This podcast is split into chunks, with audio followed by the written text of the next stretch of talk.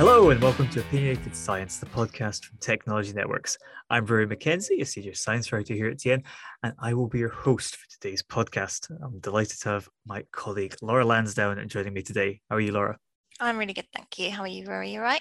Yeah, I'm good. On Opinionated Science, we pick out some of the most exciting studies to have been released in the last few weeks giving you an espresso shot of science without the caffeine jitters of excessive jargon. And today we are discussing dog breeds and morning sickness during pregnancy. Is that right, Laura? Yeah, that is nausea and vomiting during pregnancy. Nausea yeah. and vomiting during pregnancy. So, Laura, Yeah. you own a dog and are pregnant. So I'm tempted to just Yep. shut up for the rest of the podcast and let you take the, the expert seat. We have our, our listeners watching today as well, in our little promotional video here. So maybe you could share share a picture if you if you've got a picture of you of a little little Kev, Kevin the corgi. Yeah, I do. Here we go. Hang on. There he is. Look Kevin at the. Corgi, loving Look life. Yeah. And- so yeah. Kevin is a, a regular feature of uh, of TN video calls and, and audio calls, mainly because his barks at the postman are such a regular and unavoidable feature of being in the same house as them. And as Laura he is very, yeah, very loud and very low dog. Yes, he's got a big voice. So And uh, I'm looking forward to talking today about how Kevin's breed as a corgi might be less important than just the fact that he's a little rascal himself and he's just uh, just wanted to be annoying. But uh, Mhm. before we get into pooches and pregnancy, it's time for another story from Lab Confidential. Now, every lab has its tales of oh shit moments where fire alarms are set off, centrifuges become totally unbalanced and rip themselves apart, or thousands of pounds worth of expensive reagents end up smashed on the floor. Now, these are the tales which everyone in science has, but no one really wants to talk about publicly. It's like the, the true mythos of science. And on Lab Confidential, we take the best stories our listeners send in and read them out to reveal the secrets of what goes on behind the scenes in your average lab. Now, today's story, which has been sent in by one of our listeners, comes from Chris. So thank you very much, Chris. Um, I've got the story in front of me, so I'll just be reading it out now. So Chris Mhm. says, for those of you unfamiliar with postgraduate chemistry, I'm personally unfamiliar with postgraduate chemistry, which I'm very glad about. Uh, but imagine, which Chris imagines a few of our listeners are unfamiliar with postgraduate chemistry. I think that's probably right, Chris. It's important to start by saying that in my particular lab, a significant number of the reactions had to be performed under nitrogen. That is, they had to fill the reaction chamber with nitrogen to prevent the byproducts and products degrading in air. And at any one time, we therefore had three cylinders of nitrogen hooked up and ready to go. As part of our responsibilities in the lab, we had to remove and replace the empty cylinders, which is easy for most labs, but not so much for mine. We had an overly enthusiastic third year PhD who, for whatever reason, hadn't grasped how to change a cylinder. The protocol for changing cylinders in my lab had to be modified to account for this. The modified protocol went something like this The job of person one was to identify the empty cylinder and then notify person two, and then person two would be the chief distractor. So his, his or her job would be to distract the enthusiastic third year and ideally get them out of the lab. Practices included needing their urgent assistance in the computer lab. This was not ideal as it could end up taking well over an hour.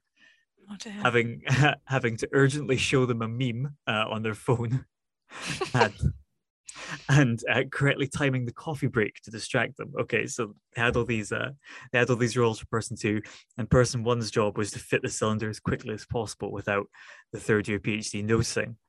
Now, Chris says this approach was successful on all but one occasion.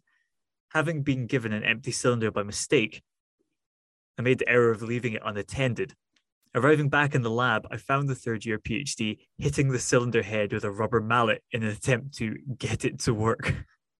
Oh, It was at this point, it was at this point we opted to update the protocol to include another person to stand guard. I quickly realized that not all PhD students are equal. Oh wow. Okay. Yeah. I love it. I love it. Love it. I uh, no, I haven't had to do much work with nitrogen cylinders, and certainly in my brief time in the lab, I wasn't allowed to uh, fix them myself. But um, I'm very glad now Right. that I wasn't given that responsibility. It could have ended ended extremely badly, I think. Yeah, no, I didn't have any experience. We had CO2 canisters because we used to um, use Drosophila melanogaster. So we would like knock, well, we call it knock knock them out um, on little pads which were um, supplied with CO2. But dragging those cylinders around was hard enough. But yeah, we didn't need a we didn't need a guard. We didn't need. Although some there was one individual actually that spent too much time in that room, and I think he'd inhaled too much CO2 himself, so he was a little bit. so you had to kind of time the amount of time you spent in there with the flyers otherwise you yeah. kind of felt the effects yourself but no there was no guards or kind of ninja activities needed for that so I see well it's, it's always good to hear of these interesting un- unusual lab protocols so thank you mm-hmm. so much for sharing your story chris now uh, it's time for our stories now. So, if it's okay, Laura, I think I can go first. Um, yeah, absolutely. Talk a little bit about dog breeds. So, mm-hmm.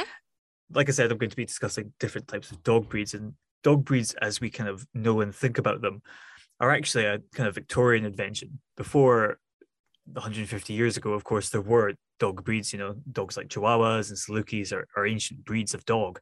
But prior to, yeah, roughly 150, 160 years ago, dogs were kind of selected for on the basis of their behavior rather than exactly the way they looked. So you might have had dogs that were bred as guard dogs or dogs that are bred as lap dogs, like a Pekingese, for example. Um, but 150 years ago, Victorians who were really kind of creepily into eugenics and stuff, and I think breed design was slightly related to that, got a real interest in writing down exactly how dog breeds should look and be physically presented. And ever since then, dogs have been selected on the basis of their physical characteristics. And if you think about that, that means that about 50 to 80 generations of dogs since then have been bred based on their looks and their, their physical presentation. So the effect of this strict breeding has it's been controversial, I think it's fair to say. So what has led to an amazing variety of dogs for a potential dog owner to select from. It's also meant that certain breeds are plagued with uh, heritable genetic conditions that you might have been avoided if the breed didn't have to stick so loosely to meeting particular physical breed standards.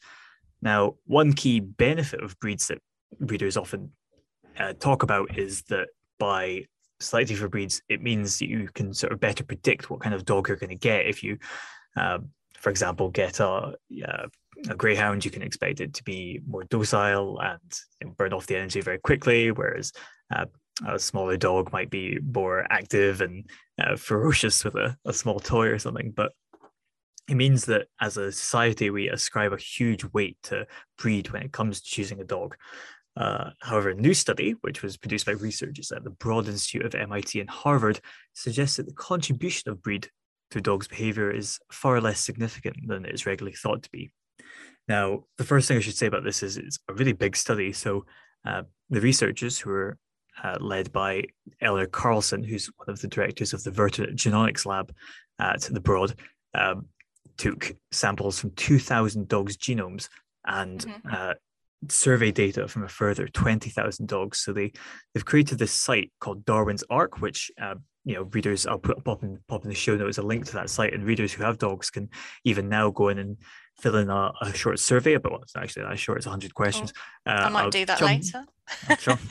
if, if you've got the time to fill out 100 survey questions, but it, it covers all aspects of a dog's behavior. So uh, okay. I think if my maths is right, that means they've got 2 million survey question responses if people have filled out the que- wow. 100 questions. So this is a lot of data, but yeah. they've essentially used that massive survey data pool to see how different traits and behaviors relate to the genome.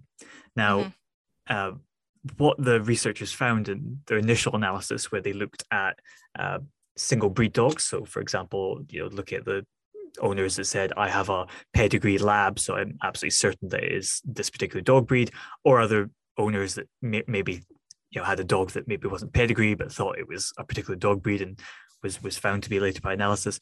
Uh, they looked at how those dogs' behavior is linked to their breed. Now, what they found was that physical traits uh, did have a strong link, which is what you'd expect. You know, two Great Danes have a Great Dane puppy is going to be a big dog, um, mm-hmm. whereas you wouldn't expect that with two Chihuahua parents now, um, I mean, unless unless something's gone extremely yeah, weirdly wrong, you never I, know. I think, I think um, you know, I know there's there's some dogs that have bad reputations for behavior and stuff, but I, I can't think of a, a, a, an existing breed that could be more terrifying than a giant Great Dane sized Chihuahua. Mm-hmm. Um, they are sassy, aren't they? I think. They are- well, they they've got are- they've got that kind of yeah. they are persona. sassy, Laura. That's that's what I remember. um, so they also looked at kind of motor traits as well. So th- this is things like Kevin Kev's favorite, uh, barking, Yeah. and they found that this is again more strongly linked. So um, you know, huskies, for example, were found to howl and bark quite regularly, Mm-hmm. and other dogs were, were less likely to. But interestingly, they didn't find any traits that no breed. Let me get this right. They didn't find any traits that weren't done by a particular breed. So even labs, Labrador retrievers, who were the least likely to bark, they still found that eight percent of lab owners said that their their dog uh, sometimes or regularly barked. So um, Okay. that kind of gives you a hint that things aren't as clear cut as as we might have expected. Mhm. But moving on from these motor traits and looking instead at behavior, um, there was even less of a link between breed and uh, variation in outcome. So to capture dog behavior is obviously a, a pretty mammoth task. Um, and the researchers working in uh, tandem with researchers from uh, dog breeding charities uh, managed to come up with this bank of 100 questions that could then be divided into eight factors. So these were different aspects of dog behavior that were designed to kind of separate out uh, dog behavior from the kind of intention that owners might put onto it. So the factors were things like human sociability, arousal level, toy direction, biddability, um, how quickly the dogs got worked up if there was something that was scaring them, um, sociability Ice with cream other dogs. vans is Kev's fear. Yeah, there you go. Exactly. You're coming into ice cream season as well, Laura. So it's I gonna know, and it stops right outside my house, so it's his worst nightmare. Tough, tough summer. I know. So all of these factors, I think it was interesting how they, they, they picked the Mm. factors, but I, think I think a lot of it makes sense. They, for example, Mhm. didn't measure aggression directly, but I think that would be quite difficult too because I I can imagine that a lot of dog owners might not answer in much detail about their dog's aggressiveness or be less willing to, and also yeah. aggression aggression is such a, a a- varied trait i think as well like the aggression of a, a bigger dog might manifest itself very differently from the aggression of a smaller dog so hmm um, so it's, Mm. it's interesting how they've categorized all these different aspects of dog behavior but they've they've come out with these these different factors and the the result for looking at these single breeds that I mentioned they were looking at earlier was that for the great majority of dogs, breed didn't make much impact on how the dog behaved. Now, the researchers um, wanted to then kind of get past the, the obvious flaw in a survey based study, which is that while owners know their dogs very well, they can also be a little bit biased and also be exposed to the kind of stereotypes that we're talking about at the start of the study. So, uh, actually, as it happens, um, I and my partner are looking for uh, a dog. Um, we'll hopefully be Mhm. getting one soon, and um, looking at all the the different stereotypes and behaviors at different breeds. You know, you're you're assailed with it instantly when you you go to search for a a chow chow, for example. You know how aloof they are and how you know it's not going to Mhm. go chasing after a toy or something. Um, Mm. So this means that owners' responses are already influenced by that bias. So they took a, I think, quite a smart innovation, which was to use the half of uh, their survey respondents that didn't have pedigree dogs, but instead had mutts. And they took a sample of the mutts that had less than 45% of their genome from any one particular breed. Uh, now, the thing about this sample is, of course, that owners don't can't reliably guess with that smaller contribution from one breed what breeds make up their their dogs. So they have less um, Okay. less stereotypes and assertions about what kind of behaviors their dog might have. Mhm. So, for example, they were able to show that whilst um, owners who had uh, Labradors and Golden Retrievers were more likely to say that the dog um, was friendly towards strangers, they showed that mutts that had a greater proportion of Labrador um, history and, and, and breed history weren't necessarily friendlier to strangers. It was more just that the, the, the stereotype was perceived by owners to be um, be friendlier.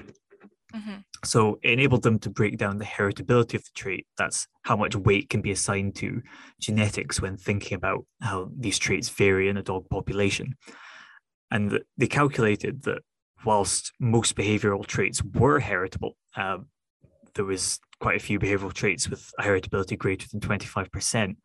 Just 9% of the variation in behavior could be explained by breed alone. And Okay. there's a couple of things that are quite important to mention here that 25% figure, and it went up to 30% for things like biddability, like how likely a dog was to do what you told it to do. That's quite significant, really, because behavior is really complex and it's, it's a trait consent, you know, controlled by many different genes. So it's quite a remarkable finding to get that level of control. But what it did show is that breed, that 150 years of strict selection towards a breed standard, hasn't actually had that much effect. And what the researchers said was that it's much more likely to be the thousands of years of previous domestication. You know, thinking about um, collies, for example, are shown to be more biddable than your average dog.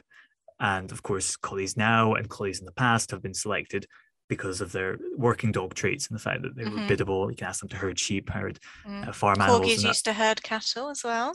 So yes, that yeah, blows my mind. They are herders too. Yeah, I think that's why could... they're so low. Bred so yeah, low, exactly. so they don't get kicked. But they yeah, don't get kicked. yeah. aerodynamic, aerodynamic. um, and the other thing to mention is just that I think you know, some some someone might say, listen to this. Well, if it's such a significant, you know, nine percent still high, but I think uh, in general, when we discuss breeds, you know, I think you mentioned earlier sassy chihuahuas. Uh, the American Kennel Club, for example, give three words to describe every single dog breed in their in their dictionary. Would you have three words to describe Kevin? I would say reactive. Mm-hmm. He's very reactive to things. Um, you asked me you asked me to think about this earlier, so I've written a few words down. Unique. It's just unique. There you go. He's just not. He's he's not. He's, there's no one else like him. Um, and alert. Like I, I would say he's quite alert or observant of things going on. So observant, reactive, and unique, unique, I would say. Yeah. I love that. I love that.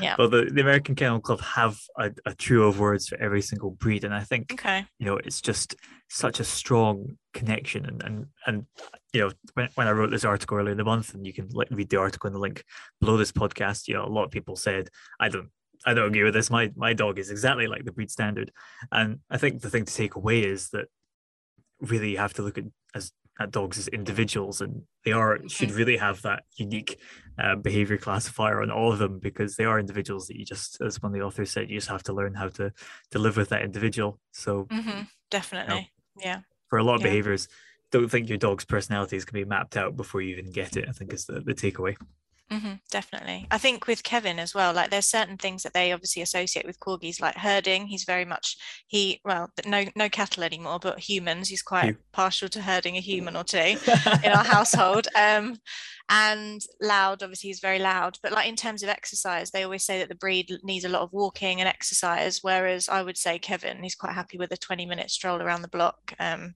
he's more into like sniffer like sniffing and kind of scent training and things like that. So I think they're it, they are completely unique, really, aren't they? And it's just kind mm-hmm. of yeah, figuring out what their little personality is and kind of their strengths and weaknesses and things they need kind of work on, like barking. Yeah, yeah like barking.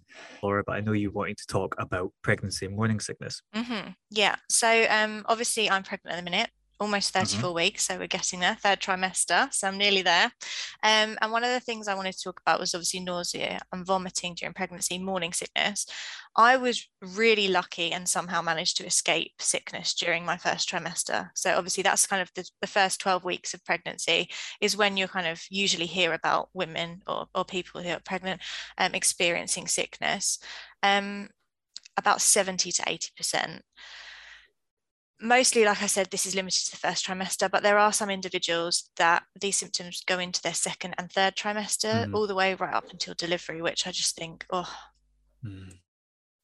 awful. Like, I think the 12 weeks is hard enough, let alone yeah. all the way through. Um, now, some of these cases can be caused by a specific condition. So it's not just standard morning sickness, it's called um, hyperemesis gravidarum. Um, I'm going to mm-hmm. refer to that as HG for the rest of the, the time. Um, and this affects about 2% of those that are pregnant. And it's quite a severe condition. So it causes a severe degree of nausea and vomiting, um, which impairs a person's normal activity mm-hmm. um, and eating and drinking. So that means that the individual becomes um, malnourished, dehydrated. It impacts the amount of um, vitamins um, you can absorb, and obviously that then impacts the development of um, the fetus as well. So it's quite a severe condition.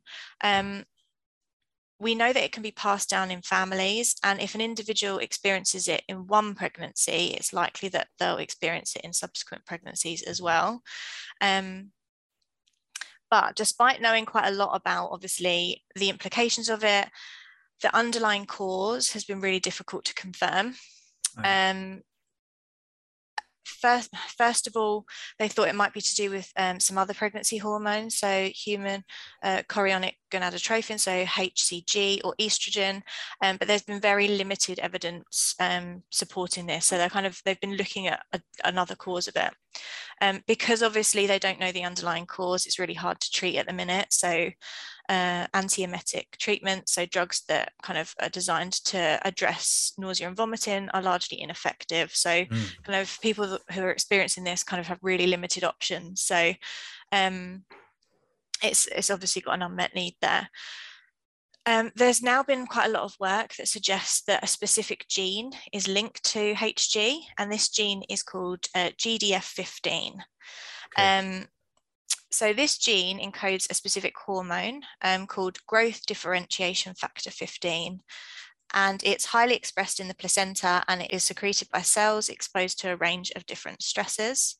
Um, so the gene is encoded, uh, encodes a hormone called growth differentiation factor 15 um, and GDF15 is highly expressed in the placenta and is secreted by cells exposed to a variety of different stresses. Um, the really good thing is recently um, a few different research team around the same time discovered that the specific receptor that the hormone associates with um, and that's helped to understand the molecular basis of its action. So the signaling pathways that it feeds into to try and get a sense of, of what might be happening. Mm-hmm. um, and they found that it sends signals to part of the brain that controls nausea and appetite. And that ties really nicely in in with kind of HG's clinical presentations to, to do with severe nausea and vomiting. And they also found that GDF15 levels in maternal serum are increased in hospitalized cases and in patients with second trimester vomiting and oh. also those prescribed the anti-emetic drug, so the, the sickness drug. So it kind of all ties together quite nicely in terms of something might be happening there. Um, so the studies I'm going to be talking about to do with taking that a step further so they've actually now discovered that specific mutations in that gene may directly be linked to HG. Mm-hmm. Um, and the new findings that are published this year were published in uh, BJOG, so the International Journal of Obstetrics and Gynecology. And um, one of our colleagues, um, Kate Robinson, actually spoke with the first author of the the most recent study, Marlena Fejzo, um, who was the first author. Um, she actually experienced HG firsthand as well. Um, and despite trying, yeah, so she's got a kind of a, a, personal investment in in this kind of area of research. And despite trying numerous different treatments when she was pregnant, none were actually effective, and she really tragically miscarried at 15 weeks. So she's awesome. kind of understands the kind of the severity of the mm-hmm. condition, and obviously the, the lack of treatment and options that people have. So, in a study they published in 2018, Marlena and colleagues um, partnered with a personal genetics company and performed a genome-wide association study. When I say genome-wide association study, this is an approach that involves checking for markers or differences across the genomes, the whole genome of many different people, just to try and find variations or mutations that are linked to a specific disease. Mm-hmm. Um, and they found that the differences between, so there was 100, no, 1,300 HG cases and more than 15,000 controls. So that's quite a large population, uh, you know, size of participants. Mm-hmm. Um, the greatest differences between the two groups um, were found in variants of GDF15 which obviously codes for that nausea and vomiting hormone. Um, so they they knew you know there was something there. And they wanted to do a bit more uh, digging. So in 2022, the most recent study, they performed a second um, set of analysis using whole exome sequencing. Whole exome sequencing um, is a targeted sequencing approach and it focuses on um, sequencing the protein coding regions of the genome. So obviously mm-hmm. this gene is protein coding because it uh, codes for a hormone um, and those protein coding regions are called exons.